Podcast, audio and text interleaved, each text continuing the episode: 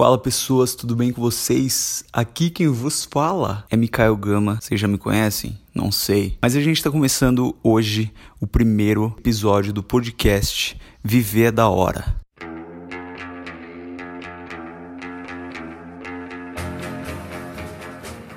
E, cara, queria explicar um pouco antes de qualquer coisa, antes da gente iniciar é, a ideia desse episódio.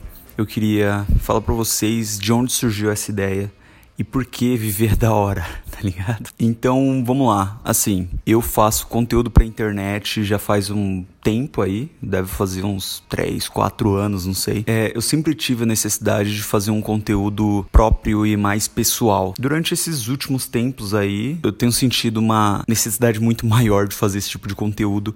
Eu acho que o podcast é a melhor plataforma que tem para esse tipo de, de abordagem, certo? Então resolvi criar esse podcast. E vocês vão entender mais pra frente, não sei se nesse episódio ou nos próximos, é, algumas coisas que me levaram a fazer esse podcast aqui e trocar ideia com vocês dessa forma. E por que viver da hora? É engraçado porque viver da hora, ele meio que faz sentido numa frase, né? Tipo assim, por que viver da hora? Mas assim, vamos lá, eu já tô começando a, a viajar. Assim, quando eu comecei a pensar sobre esse podcast, e comecei a jogar assim, fazer um brainstorm no meu notepad com todas as informações assim, tipo, sei lá, sugestões de nomes e ideias de nomes e cara, viajei assim, comecei com alguma coisa mais voltada para as minhas outras redes, tipo, Mikael Gama, Gama Talk, sabe? Coisa do tipo. E nada funcionou do jeito que eu queria. Depois eu pensei numa coisa mais obscura, entendeu? Uma coisa meio all black. Para quem me conhece aí sabe que eu curto um all black, entendeu?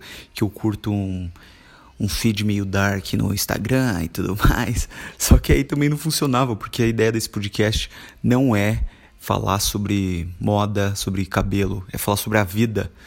Então, eu lembrei assim que em quase todos os momentos que eu troco ideia com amigos meus e a gente chega meio que num ponto é, final da, do diálogo, assim, tipo, a gente, porra, chega numa ideia muito forte sobre aquele tipo de assunto, é, cara, sempre sai da minha boca, sempre, a frase viver é da hora. Porque, tipo, cara, eu, eu imagino que independente das situações que acontecem na vida, tipo, independente do assunto que a gente está falando, é, viver é da hora, mano. Porque se a gente não vivesse, não tivesse aqui vivo e vivendo essa viva vida, a gente não ia ter esse tipo de conversa e a gente às vezes esquece, sabe? E só em diálogos desse tipo que te fazem, te fazem refletir, né, sobre a vida, que, que você para pra pensar que, mano, viver é muito da hora. Por mais que você passe por perrengues, por mais que passe um período de tempo assim num perrengue muito forte, no fim, cara, viver é da hora, porque se você não estivesse vivendo aquilo, você não ia aprender com aquilo, você não ia ficar mais forte, saca? Então, assim, esse podcast, a ideia principal dele é trazer assuntos, trazer coisas da vida, principalmente da minha vida, né? Porque o podcast é de quem vos fala, Mikael Gama. Eu acho que compartilhar esses momentos é muito importante. Eu penso que eu compartilhar isso com vocês e fazer vocês refletirem sobre a vida de vocês e também aprenderem com meus erros, por exemplo, acho que é muito importante e, e claro, eu pretendo deixar esse podcast como uma forma de diário de pensamento, sabe? Tipo, eu quero que daqui um tempo eu revisite esses primeiros episódios. E, cara, até minha filha, Luninha, quando ela estiver maior, ela pode é, visitar esses episódios e ver a forma como o pai dela pensa, sabe? Acho muito importante. Certo, foi meio profundo essa primeira parte, na verdade. Foi uma introdução bem legal, assim. Acho que eu consegui passar a ideia do que eu pretendo com esse podcast. E eu queria iniciar com esse primeiro episódio falando sobre a minha trajetória de vida até esse momento em que eu estou. Porque já tem muitas memórias que foram esquecidas durante todo esse tempo. Para vocês entenderem como eu cheguei até aqui e por quais caminhos eu percorri, na verdade. Então vamos lá, hoje, hoje eu tenho 27 anos, é, eu moro em Osasco, são Paulo. Eu tenho um canal no, no YouTube, para quem não conhece, chamado Mikael Gama, com mais de 100 mil inscritos. E lá eu falo de cabelo, tá? De cabelo. Vocês vão entender até o final desse episódio qual foi a ideia e por que eu criei esse canal. E também tem o, o meu Instagram, que eu gosto muito do meu Instagram. E lá eu mostro o meu dia a dia. Minha intenção lá é apenas mostrar meu dia a dia e postar fotos legais e criar um feed da hora, entendeu? É tipo isso. Mas vamos lá.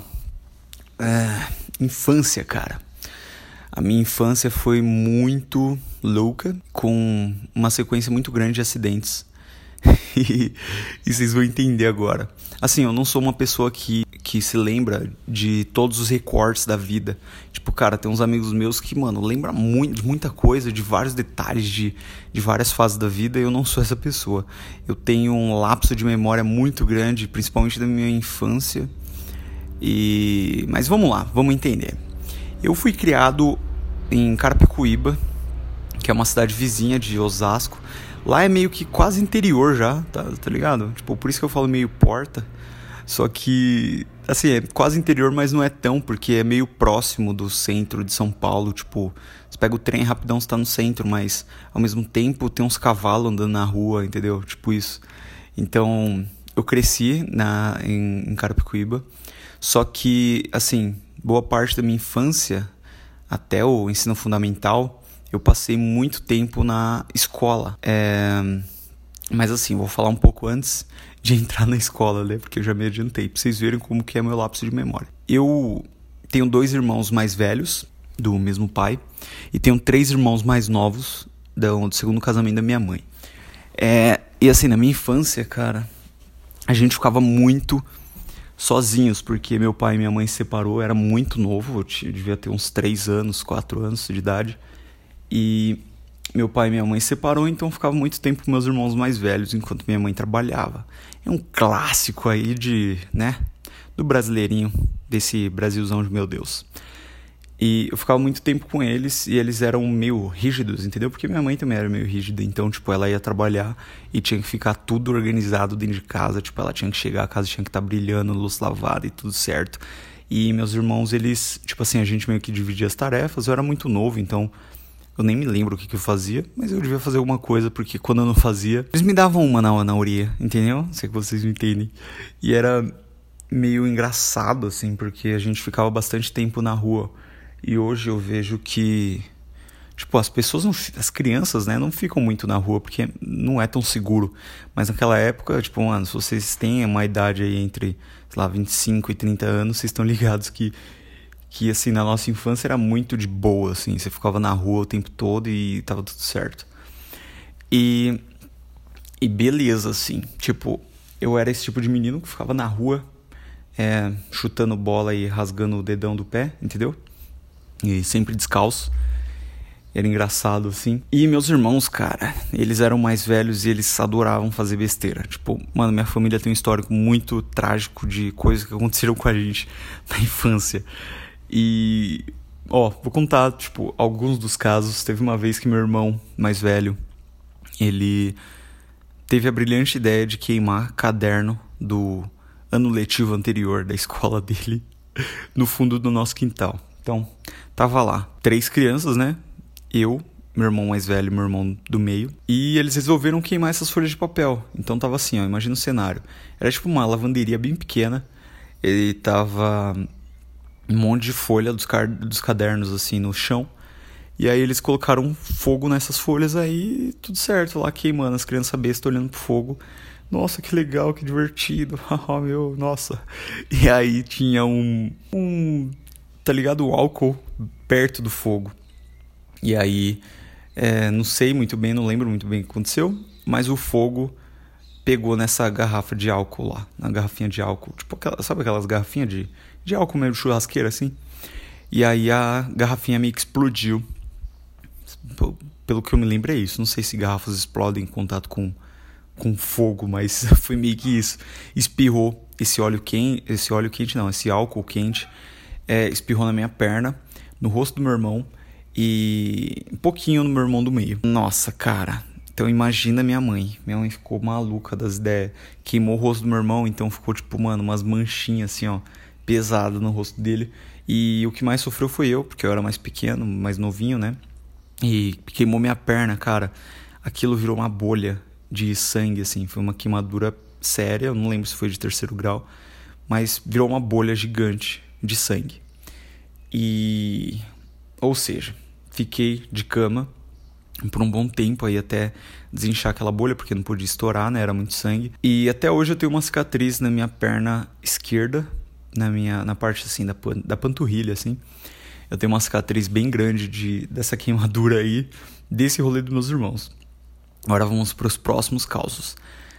Ah, teve uma vez que estava eu no em casa, tava com, minha tia tava cuidando da gente, minha tia era meio nova, e meus irmãos e tal, não sei se estava todo mundo dormindo, mas minha mãe tava em cima da laje estendendo roupa. Tinha lavado roupa, tava estendendo roupa. Eu tava lá meio impaciente, o um menino serelepe, né?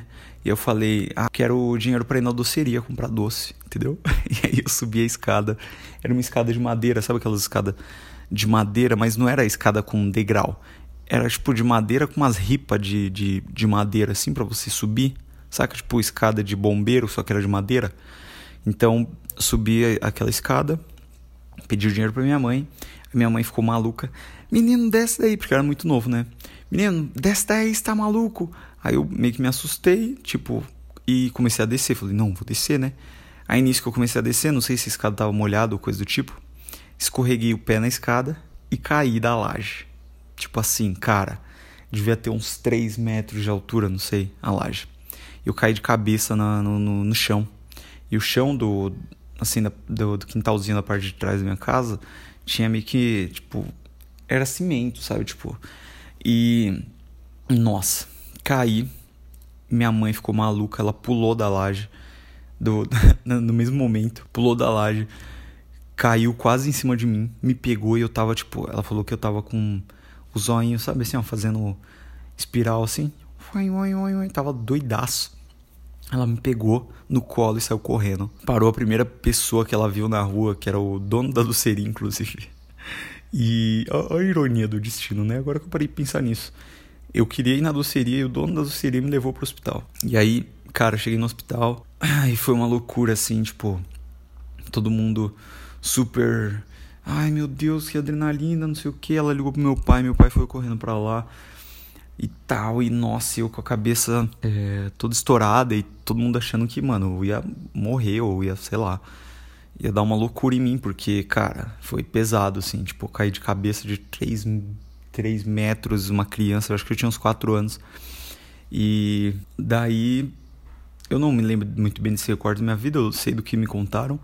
Mas depois de um tempo de, de recuperação lá, fiquei com a cabeça enfaixada e tudo mais. Mas correu tudo bem, assim. Voltei para casa, não aconteceu nada. Eu só sou meio maluco das ideias, mas não sei se é por causa disso.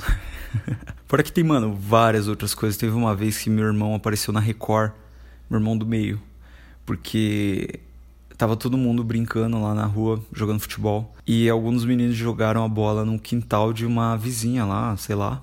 E o portão dela era aquele portão aberto, vazado, sabe? Só que ele tinha umas lanças em cima, assim. E aí meu irmão foi, pulou o portão, pegou a bola, jogou pro outro lado. Na hora que ele foi voltar, ele escorregou e o braço dele pegou na lança. Cenas fortes da sua imaginação agora. Pegou na lança e varou o braço dele. E aí ele ficou pendurado na lança.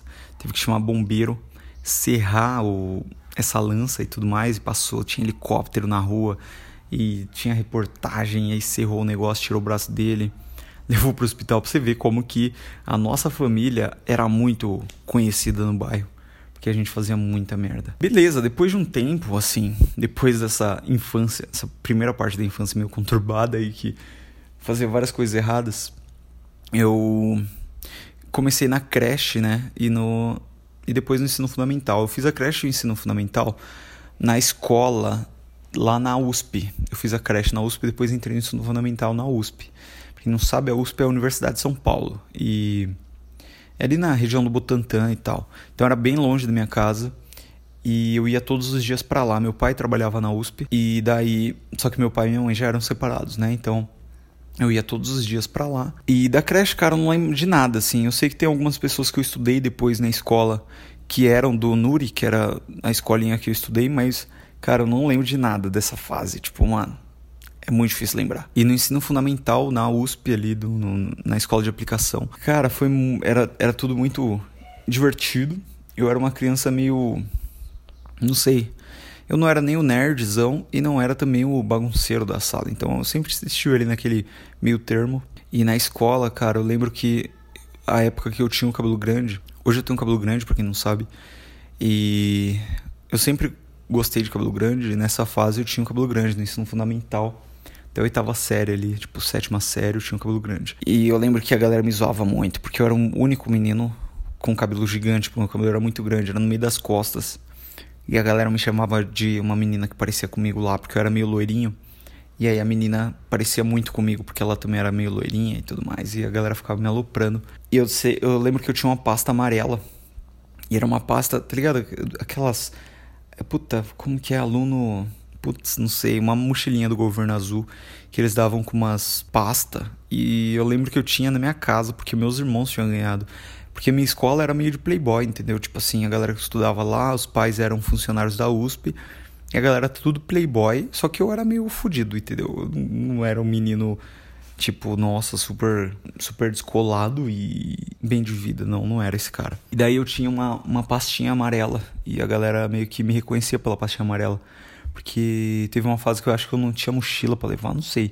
Mas eu levava as paradas nessa pastinha amarela com meu cabelo grande.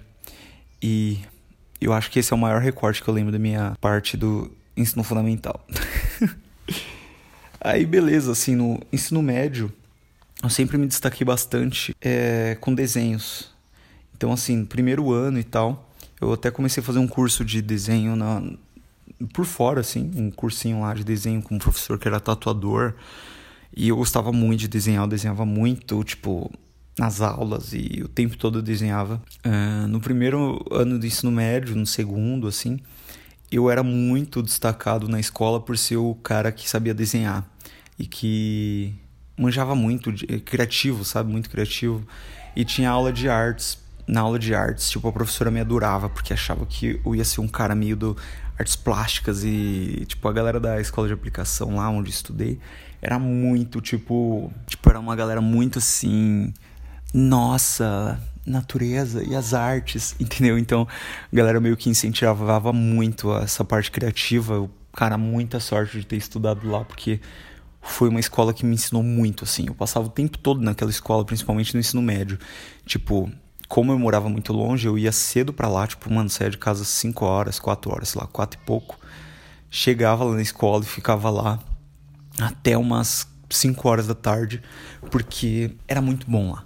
Então, tipo, eu chegava cedo, estudava tal. Na hora do almoço, tinha um bandejão perto da escola. Eu comia no bandejão e como era bolsista da escola, eu tinha direito a intervalo, né? Eu comer um salgado e um suco, coisa assim, porque os alunos tinham que comprar, não tinha merenda lá.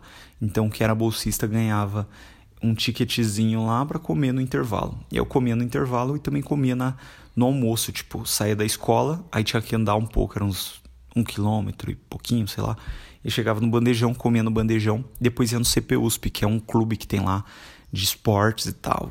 E, cara, muito foda, assim. Eu fui muito privilegiado de ter conseguido estudar lá. Eu entrei lá na primeira série do, do Fundamental. Eu entrei lá por sorteio. Então, você tinha que ser sorteado na escola para conseguir estudar lá. E, cara, porra, foi, assim, um grande diferencial que eu tenho até hoje por ter estudado lá. E era uma escola muito boa, cara. Sim, eu estudei com a mesma turma da primeira série do ensino fundamental até o terceiro ano do ensino médio. Então, criei várias amizades, assim, lá e é muito sensacional, assim. Foi, cara, muita sorte ter estudado lá. Eu passava muito tempo na escola e eu era um cara muito criativo. E eu tenho amigos, assim, que eu trago até hoje na minha vida, que veio dessa fase da escola. Eu tinha também, cara, nessa parte do ensino médio, assim, eu tinha amigos na minha rua lá em Carapicuíba, que comentei, que, cara, eu adorava, assim, principalmente na parte das férias e, e do ensino, até do ensino fundamental até o meu ensino médio, eu tinha amigos, na, muitos amigos na rua, lá onde eu morava, e também na minha escola. E, assim, eu lembro que no ano letivo, quando eu tava estudando, era muito a galera da escola, galera da escola, galera da escola, mas nas férias, cara, era, mano, full time, assim, mano, era o tempo todo na rua com esses meus amigos e tinha uma, um pessoal da rua de cima, sabe? Que eram umas meninas lá e tudo mais, aquela coisa de adolescente, né? E tipo, cara, foi assim, essa fase da adolescência foi muito legal. E foi a fase também aí no segundo ano do ensino médio que a gente criou uma banda. eu já tinha feito curso de bateria lá no. Quando eu tava na oitava série, por aí, com esses meus amigos da minha rua. E no segundo ano do ensino médio a gente decidiu criar uma banda pra valer. Meu irmão, mais do meio, ele tinha. Ele era meio roqueiro, meio maluco, assim. E era da época dos punk e tal. E eles tinham. Ele tinha uma bateria, tá ligado? Ele comprou pra fazer uma banda com os amigos e acabou que ele não começou a tocar nunca. E aí, como tinha aquela bateria em casa, eu comecei a fazer o curso e aprender a tocar bateria ali no, na oitava série, no primeiro no ensino médio. E aí a gente resolveu criar uma banda, eu e esses meus amigos aí. E eu chamei um amigo meu, Murilo, grande Murilo. Um dia eu vou chamar ele para gravar aqui com a gente. E eu chamei ele para ser vocalista. Eu tocava bateria, o Murilinho tocava guitarra e o Chiego Meia tocava baixo. Várias histórias da banda, tipo, eu posso fazer um podcast só sobre a banda, mas cara, foi uma fase muito boa assim, a gente ficou do primeiro ano do ensino médio até depois da escola, assim, tipo, até os 19 anos com a banda. Depois, recentemente, a gente já voltou com a banda. Tipo, cara, a gente tem algumas músicas gravadas que tá até no Spotify. Então, tipo, o nome da banda era Devaneios e a gente fez bastante show também. Era bem da hora, assim. Foi uma fase muito louca. E. Mas enfim, o ensino médio foi, cara, uma fase muito legal, assim, principalmente no terceiro ano. No terceiro ano do ensino médio, a gente. Tipo, cara, eu fiquei muito popular na escola, tá ligado? Aquela turma que é do terceiro ano, então já com consequência mais, mais popular, só que até na minha turma, assim, na galera do, do meu nicho ali, da minha turma, é, eu e esses meus amigos aí ficamos muito meio que populares e tudo mais, né? Popular de um jeito estranho, porque tava na época do Orkut, saca? Daquela galera meio alternativa que pintava o cabelo de vermelho. Não era restart ainda, mas tava perto. Só que, tipo, a galera era bem alternativa, meio do rock, assim, tipo My Chemical Romance e tudo mais. Eu não gostava dessas bandas, só que a gente tinha um estilo meio forte do rock e a galera, assim, gostava muito. Então a gente começou a ficar meio popularzinho, a gente tocava violão também, então isso ajudou muito. E aí que eu me distanciei um pouco das artes. Eu saí da, da aula de arte, que era pra, né, pra, de desenho e tudo mais. Eu fiz até uns desenhos na escola. Inclusive, eu passei esses dias aí, semana passada, lá na frente da escola e tem um desenho meu ainda na frente da escola. Muito louco. Eu me distanciei das aulas de artes e fui pra música, porque eu tava com a banda. Eu tinha uns amigos mais, né, da banda e tudo mais no, na escola também. Então, eu comecei a fazer música. E minha professora de artes ficou muito chateada comigo, porque ela via muito potencial e hoje eu reconheço isso. Tipo, tem muita coisa dessa fase que eu trago até hoje no meus, nas minhas empreitadas da vida, tipo assim, no canal, na loja.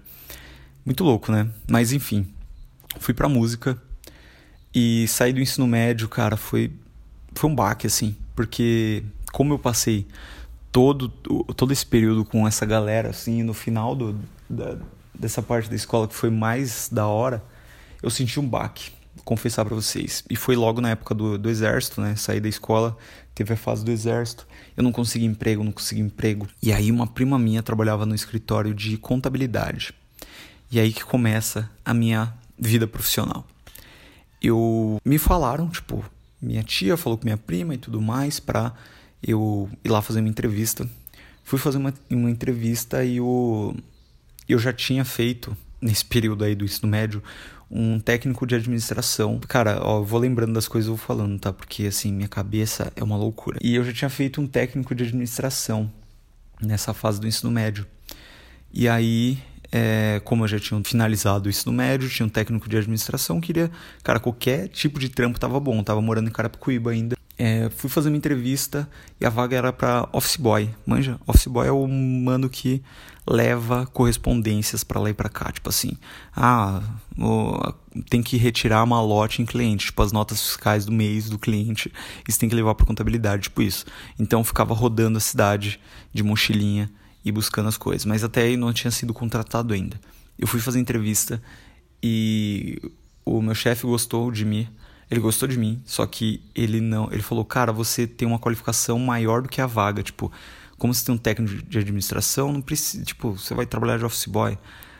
Aí passou uma semana e tal, ele não me chamava. E eu, putz, cara, eu precisava trabalhar, eu tava louco para trabalhar, para ter essa. né? E aí eu fui liguei para ele, cara, implorei. Falei, oi Edmi, tudo bem? Cara, meu, não tem problema eu ser office boy, cara. Eu não tem problema, eu estou disposto a trabalhar. Tipo assim, meu, me contrata, por favor. Foi quase isso. E aí ele me contratou. Ele me chamou para trabalhar na próxima semana. E eu todo feliz, fiquei, tipo, cara, um ano e meio, eu acho, trabalhando de office boy, ganhando bem pouco, assim. Mas foi uma fase de aprendizado, saca? Minha primeira experiência profissional. E dali um tempo eu comecei a me destacar com o Jimmy porque eu, eu entendia bastante coisa. Nessa fase eu também estava fazendo um curso de design gráfico, porque voltou essa minha inspiração por arte. Eu comecei a fazer o curso, eu fiz um ano de curso é, de design gráfico no técnico no né, técnico público. E daí eu era office boy e fazia o curso. E o Jimmy resolveu me contratar dentro do escritório. Tipo, eu trabalhava pro escritório, mas eu não trabalhava interno, né? No computadorzinho, no escritório mesmo. E aí ele me contratou para ficar na área fiscal. Porque eu tinha uma, né? Eu tinha meio que uma proatividade que ele gostava. Comecei a trabalhar dentro do escritório. E aí eu vi a oportunidade de crescer profissionalmente. Porque eu gostava e eu tava louco por uma chance profissional nesse sentido. Então, eu tranquei o meu curso de design gráfico e fui fazer contabilidade. Comecei a fazer minha faculdade de contabilidade. Eu pagava a minha faculdade e trabalhava no escritório. E cara, a faculdade começou a me abrir algumas portas, tipo, é, daí fazer a faculdade, conheci uma galera lá, eu conheci o Wagner, que é um grande amigo meu também. E ele me indicou para trabalhar numa empresa de sistemas, é, porque lá eles tinham um sistema que tinha também essa área fiscal e seria interessante um cara com o meu perfil, que eu era meio criativo e meio proativo. Então ele me indicou lá nessa empresa de sistemas e cara, era para ganhar o dobro assim. E eu fiquei, meu Deus, cara, eu vou para lá agora. E aí eu fui e comecei a trabalhar nessa empresa de tecnologia e uma, uma empresa de sistema. E meio que isso moldou a minha carreira profissional nessas áreas de contabilidade fiscal e sistemas. Então, assim, depois de um tempo trabalhando na Jotec, eu já não estava mais aguentando mais, né? E fui trabalhar em um outro escritório, que era um escritório multinacional e tudo mais. Era para ganhar um pouquinho menos, mas ainda assim era interessante para mim é, em termos de carreira, saca? Claro, eu tô pulando bastante fase aí, mas é porque eu quero chegar nas partes das redes sociais. Porque parece que isso daqui tá levando para um caminho muito nada a ver, né? mas enfim, daí, é, quando eu estava trabalhando nesse escritório novo, um brother que trabalhava na, na, nessa empresa de sistemas me chamou para trabalhar com ele como consultor de sistemas, para implantar sistemas e, e também é, para ajudar ele, porque ele não manjava muito dessa área fiscal e contábil. Quando ele me falou quanto eu ganharia, que era por hora, eu tinha que abrir um CNPJ. Cara, era tipo assim, era três vezes o que eu ganhava no, no escritório. Eu não estava ganhando pouco. Então eu fiquei maravilhado. Falei, cara. Porque eu ficava imaginando assim, quando eu fazia o técnico de administração, eu ficava pensando, cara, sei lá, quando eu tiver 30 anos, se eu ganhar 1.200 reais, eu estou feito. Nossa, porque minha realidade, assim, o que eu via das pessoas da minha família e tudo mais, eu não imaginava que eu poderia ganhar tanto. Então, tipo, e meu sonho era, com 30 anos, ser consultor ou coisa do tipo. E aí, ele me chamou para ser consultor, para ganhar, tipo, mano, 7 conto. Era 6, 7 conto que eu tirava naquela época eu tava com meus 22, 23 anos, então eu era muito novo. E aí nessa fase é, da faculdade, dessas transições aí, eu saí da casa da minha mãe, lá de Carapicuíba, e comecei a morar com meu pai em Osasco. Porque a gente meio que se reconciliou. Eu acho que vale um podcast inteiro só para falar sobre família e sobre essas, essas maluquices de pais separados e tudo mais. Mas enfim, comecei a morar com meu pai. Nessa fase aí, com 19 anos, essa fase do trampo, tava morando com meu pai nessa fase. E como eu tava ganhando muito dinheiro, eu falei, cara, eu quero comprar uma moto. Meu sonho de consumo era ter uma Harley Davidson. E aí, o que, que eu fiz com meus vinte e tantos? Resolvi comprar uma Harley. E foi uma experiência muito louca, assim, tipo, eu adorei aquilo, eu era bem novo, bem eu tava muito recém de carta, eu tava com, sei lá, 20 e pouco, 21, acho. E eu tirei minha Harley, era uma Softail ainda, era uma das mais caras muito foda, muito, mano. Cara, era surreal. Então eu ia trabalhar como consultor com uma Harley Davidson, super novo. E fui viajar para Santa Catarina com ela. Cara, sensacional. Com esse meu amigo que era vocalista da Devaneios.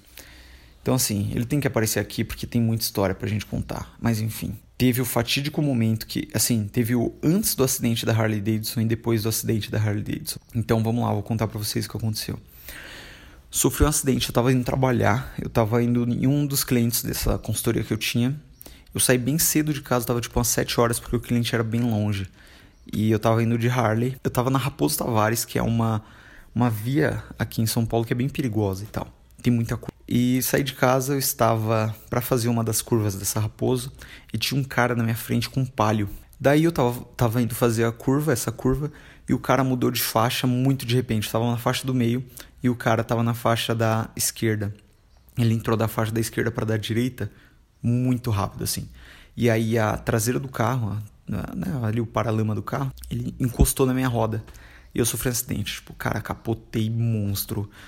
E naqueles milissegundos ali que eu tava rolando no asfalto, cara, é muito louco, porque eu me lembro assim do. Foi tão rápido, mas eu me lembro como se fosse câmera lenta, assim, eu capotando e, e, e via o céu, o asfalto, o céu, o asfalto, entendeu? Tipo, mano, eu rolei muito. Sorte que eu tava meio que protegido, tava com jaqueta e tudo mais, mas foi um tombo feio. E daí eu quebrei o meu dedo, eu tenho uma cicatriz no dedo até hoje. Eu tenho, eu, tipo, sequela no ombro, tipo, às vezes eu sinto bastante o ombro, eu luxei o pé, cara, zoou muita coisa. Eu fiquei de cama uns dois meses a partir daí, desse acidente de moto. E foi assim, cara, muita loucura. Tanto que eu, eu vejo nitidamente a minha mudança de comportamento depois desse acidente. Eu voltei a meio que minha essência, saca? Tipo assim, eu sempre fui muito criativo, gostei muito de artes, eu tava meio vislumbrado com o mundo dos negócios e dinheiros, entendeu? E aí depois desse acidente, é, cara, eu fiquei bem, assim, baqueado. E foi daí que veio a minha inspiração para as paradas mais artísticas que eu sempre gostei de fazer. Eu, eu tinha deixado de lado. Então, nessa fase, eu lembro que eu voltei com a banda por um tempo. Eu também gostava muito de canais no YouTube. E eu falei, cara, por que, que eu não faço um, tipo, eu acho que eu tenho como fazer isso e eu acho que pode ser muito interessante. Eu, como eu gostava muito de desenhar, eu gostava muito de quadrinhos. E essa fase aí da depois da Harley, eu criei um canal que era Ligado Nerd. que era um canal para fazer review de filmes e falar sobre o universo de super-heróis. E aí fiz esse canal e logo assim, cara, um, primeiro mês, um uma, um, um site me chamou para começar a gravar vídeo para eles e fazer parte do grupo, que era o Cabana do Leitor, existe até hoje no Facebook. Eles me chamaram para fazer o canal deles. Então, tipo, eu entrei meio como sócio do, dos caras e comecei a cuidar do canal. Cresci o canal, o canal chegou a, tipo, 10 mil inscritos, eu acho, uma coisa assim. Foi bem difícil. e depois disso, teve desavenças de equipe. Eu resolvi sair do, do Cabana do Leitor, levei o canal continuei com o canal por um tempo e a gente criou o Oráculo, que foi quando eu conheci o Zardo, por exemplo, que vocês veem no meu Instagram de vez em quando, e uma galerinha nova aí dessa, dessas fases de, é, de internet. Então, meio que assim, eu comecei uma outra etapa da minha vida depois do acidente de moto. E foi uma etapa mais criativa de voltar essas coisas que eu gostava tanto de fazer que eu tinha deixado de lado, tipo essa parte mais artística. E assim, esses canais, esses dois canais aí, o Oráculo e o Cabana do Leitor, que era o mesmo canal, né, mas eu fiquei um bom tempo com eles e daí o Oráculo também não rolou, assim. Acho que a gente teve um problema é, em equipe, responsabilidades e tudo mais, e meio diferenças criativas. E daí eu falei, cara, quer saber? Eu vou iniciar do zero de novo. Aí eu deixei o canal com eles, são amigos meus até hoje e tudo mais, mas eu larguei o canal, falei, porra, podem continuar se vocês quiserem, mas eu vou criar uma parada minha. Que aí foi quando eu criei o meu canal. Só que assim, um pouco antes de criar o meu canal, que vocês conhecem hoje, eu tinha feito uma cirurgia, que é a cirurgia ortognática. E outro detalhe importante depois da cirurgia ortognática que eu fiz foi conhecer Rainha Rude, a mulher da minha vida. É, para vocês que me acompanham nas outras redes sociais, com certeza já conhecem Rainha Rude. E eu conheci ela num aplicativo de relacionamentos chamado Adote um Cara. A gente se conheceu por lá, tipo, ela me colocou no carrinho, a gente começou a trocar ideia. Eu tinha acabado de sair de um relacionamento, ela também. E a gente começou a trocar ideia e tudo mais, e papo vai, papo vem, a gente se encontrou. Se vocês querem mais detalhes dessa história, tem um podcast dedicado só a isso, é, que é o podcast Sofá para Dois. Lá tem um episódio que a gente fala muito sobre essa fase que a gente se conheceu. E, cara, depois disso, assim, depois que a gente se conheceu, a gente não desgrudou, a gente ficava todo final de semana, a gente ficava junto. E mais do que isso, até porque meu pai trabalhava é, e viajava muito. E daí na, era na fase lógica que eu morava com meu pai. E a gente se via muito, cara. Assim, meu pai ia viajar durante a semana, ela ia lá pra casa e dormia lá e ficava lá comigo e tudo mais, porque eu tinha um horário fix, flexível no trampo. Então eu trabalhava tipo três vezes por semana no escritório e duas vezes em casa. Então eu sempre estava em casa e a gente se via muito. E isso foi crescendo, foi crescendo. Ela me ajudou muito, principalmente ali na fase inicial. A gente tinha acabado de começar o, o, o relacionamento e eu fiz a cirurgia ortognática. E ela me ajudou muito, tipo, ela ficava comigo, cuidando de mim. Ela ficou, tipo, a semana inteira de recuperação. O mês inteiro, na verdade. Ela ficou em casa me ajudando, cuidando de mim. E, cara, era muito no começo. A gente tava semanas, assim. Ela me ajudou muito. E, cara, nossa Ai, te amo tanto, amorzinho. Porque pra me aguentar, cara, vocês não fazem ideia de como eu fiquei nessa fase. Foi uma fase muito difícil, porque eu me sentia muito feio. Você olhava pro, pro, pro espelho e a cara tava muito inchada e eu tava muito zoado e a autoestima lá embaixo. Ela me ajudou muito nessa fase. E logo depois, é, um, um, mês assim, depois da cirurgia ortognática, foi quando eu comecei o meu canal. E a Rainha Rude, cara, uma parte muito grande nessa fase porque se não fosse ela me apoiando e tudo mais, porque criar um canal do zero de novo foi muito difícil para mim e sempre foi muito difícil ter várias crises existenciais de, pô, será que eu tô fazendo certo? Será que vale a pena eu continuar com isso porque os números estão baixos e tudo. Cara, muito treta e ela me ajudou muito em, tipo, na positividade de falar, pô, não desiste, tá legal, você tá, você tá indo super bem e tudo mais, e as coisas começaram a dar certo. E o canal começou a crescer. Claro que nesse meio tempo, várias crises existenciais. E logo assim, cara, depois de um tempo, de alguns meses de canal, eu resolvi sair da casa do meu pai. A gente tinha algumas tretas de, da vida, né, de família. Então, eu e senhorita Rainha Rude resolvemos ir morar juntos assim, depois dessa meio que treta que eu tive com meu pai, a gente. Uma semana depois a gente arrumou uma casa, um apartamento, nosso primeiro apartamento, que era um xodózinho assim, muito lindo. A gente alugou e a gente caiu para dentro com nada, cara. Tipo, era um colchão meu e dela. A gente começou a comprar as coisas aos poucos e construir as, as coisas aos poucos na casa. Inclusive, no canal meio que tem essa evolução. Tem o nosso primeiro turno na, nesse apartamento e tudo mais. E depois de um tempo começou a ficar pesado o aluguel dessa casa aí que a gente tinha alugado, que era meio carinho. E a gente foi para uma casa na minha rua que eu morei a minha infância, em Carapicuíba. E a gente ficou morando lá nessa casa por uns quase dois anos. E lá, nesse, nesse período de dois anos, o canal crescendo, eu trabalhando com consultorias e tudo mais, a gente resolveu finalmente dar um passo além do nosso relacionamento e decidimos planejar a Luninha ter um bebê. E, cara, nossa, foi, foi loucura, foi muito difícil pra gente, assim, também essa fase de, de tentar, porque eu acho que quando você tenta é muito mais difícil do que quando você descobre que, que tá grávido, porque o processo antes de descobrir que tá grávido é muito treta. E daí a gente perdeu o primeiro bebê, a gente ficou muito, muito mal. Ficamos alguns meses assim, sem. Meio que se recuperando disso para depois tentar novamente. E depois a gente tentou de novo a Luninha e deu muito certo. E aí ela estava grávida, a gente ficou super feliz. E foram os nove meses mais malucos da vida, porque a gente ficava com muito medo o tempo todo. Até porque a gente tinha perdido o primeiro bebê. Então a gente ficou com muito, muito medo de tudo e eu ficava super apreensivo e eu ia trabalhar com medo, eu voltava com medo e cara, foi nove meses assim muito loucos, mas a gente planejou tudo na casa, fez um quarto sensacional para Dorninha e esse elo foi crescendo e a barriga foi crescendo muito rápido. Então, Luninha nasceu. Minha vida tem alguns marcos, né? Tipo assim, o acidente de Harley e o nascimento da Luna foi um grande, grande marco na minha vida. Assim, cara, nossa, é, sem explicação. E, e, junto com esse marco da Luninha nascer, muitas coisas mudaram também é, em mim, entendeu? Como pessoa.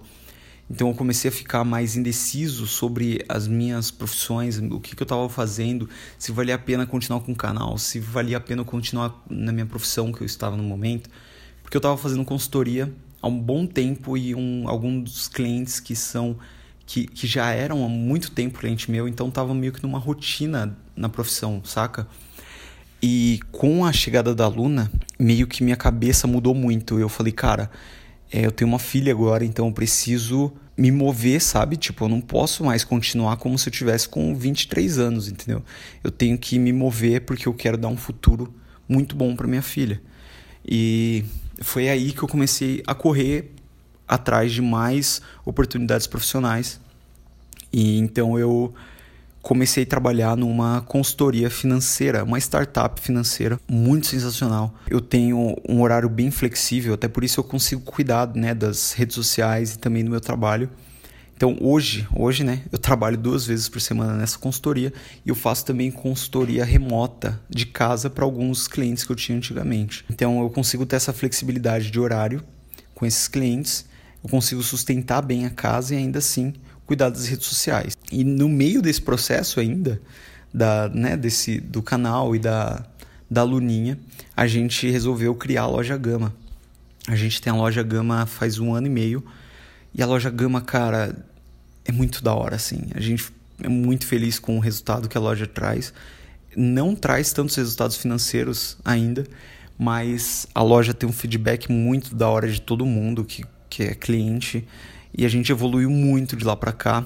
Sou eu, a Rainha Rude e meu primo, que somos sócios. Vale um podcast só sobre empreendedorismo para falar bem como foi todo o processo da Loja Gama, mas também para suprir uma das minhas necessidades que era empreender, ter o próprio negócio e ter uma, é tipo, sabe aquela parada de realização de, porra, as camisetas que eu faço na Loja Gama são desenhos meus, porque eu sempre gostei de desenhar. E cara, é muito sensacional você ver as pessoas gostando de uma coisa que é criação sua, entendeu? Então, eu tenho muito orgulho da loja Gama e a gente está evoluindo muito. E só foi viabilizada a loja Gama por conta de todo esse processo que eu estou falando para vocês, tanto profissional quanto de redes sociais, do canal e etc. Então, se não fosse tudo isso que aconteceu na minha vida, eu com certeza não estaria nesse ponto que eu estou hoje. Hoje eu estou numa profissão que eu gosto muito, de consultoria de processos financeiros lá nessa startup. Eu finalmente consegui definir o que eu quero com o canal. Ele agora vai ser um canal focado mesmo em cabelo e estética, por enquanto. Então, assim, o meu foco com o canal é esse: é ajudar a galera a deixar o cabelo crescer, a ter autoestima, e tudo isso. Então o meu foco no canal vai ser esse agora. Porque eu tinha tentado incluir várias coisas lá. Tipo, o que eu tô fazendo aqui no podcast eu queria colocar no canal, mas não eu vi que não funcionava, eu já testei várias vezes, então eu resolvi ramificar as coisas e deixar o canal com o que ele foi proposto quando foi criado, porque minha ideia com o canal foi criar o canal para ajudar a galera é, nessas coisas que eu não consegui ajuda quando fui procurar, por exemplo, deixar o bolo crescer. Então o canal vai ter esse foco, vai continuar com esse foco. O podcast aqui, eu pensei em trazer as experiências que eu tenho da vida e trocar ideia com pessoas. Eu acho que a melhor plataforma para isso é o podcast, porque agora você está indo trabalhar aí, você está lavando a sua louça, está fazendo sei lá o que, e você consegue me ouvir, a gente consegue trocar essa ideia da hora. Sobre o Sofá para Dois, que era o nosso podcast, a gente vai mudar agora e eu e Rainha Rude vamos fazer um canal dedicado a isso a relacionamentos, que a gente gosta tanto de falar também lá no YouTube. Então a gente já criou o canal, já tem o canal Sofá para Dois, só que a gente está planejando o conteúdo para fazer uma parada bem da hora, bem estabilizada. E claro, né, o meu Instagram ele vai continuar sendo o meu dia a dia. Então se você gosta de ver é, o que eu faço no meu dia a dia, ver a carinha linda da Luna todos os dias, é no Instagram que eu tenho esse foco. Então assim, eu finalmente consegui ter uma maturidade maior sobre o meu conteúdo e entender para quais caminhos cada coisa tem que ser levada. entendeu? Ainda tem muita coisa para acontecer. E eu acho que foi um resumo bem interessante, eu consegui destrinchar bem assim como eu cheguei até aqui e quais foram os pontos assim meio que cruciais aí da minha vida até chegar nesse momento. Vocês gostaram da ideia desse podcast? Caralho, basta estar vivo para vivenciar várias coisas malucas e diferentes na vida. Porque, cara, se você for fazer uma reflexão aí da sua vida, o que que fez você chegar até esse momento, você vai ver que viver é da hora demais. Tem várias coisas aqui, várias paradas que eu não consegui colocar nesse podcast, porque é muita coisa. Por exemplo, minhas tatuagens, não falei nada minhas tatuagens, mas eu tenho muitas tatuagens teve várias vidas, várias partes da minha vida, várias vidas não, né? Várias partes da minha vida que meio que eu deixei para um segundo momento, então vai ter outros episódios que a gente vai trocar ideia sobre tudo isso.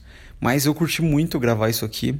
É o episódio piloto, então conto muito com o seu feedback. Compartilhe no Instagram, tipo assim, um print do podcast, fala: "Nossa, podcast do Mikael me marca" tá muito sensacional, viver da hora e tal, me marca lá. Vamos continuar conversando. Minha ideia é que toda quinta-feira saia podcast novo aqui, tá bom? Então vai estar tá em todas as plataformas de podcast tudo mais, vocês já, vocês já não estão ligados, não é verdade? Então é isso, gente. Muito obrigado por ouvir até aqui. E até o episódio da semana que vem. É isso aí, gente. Tchau.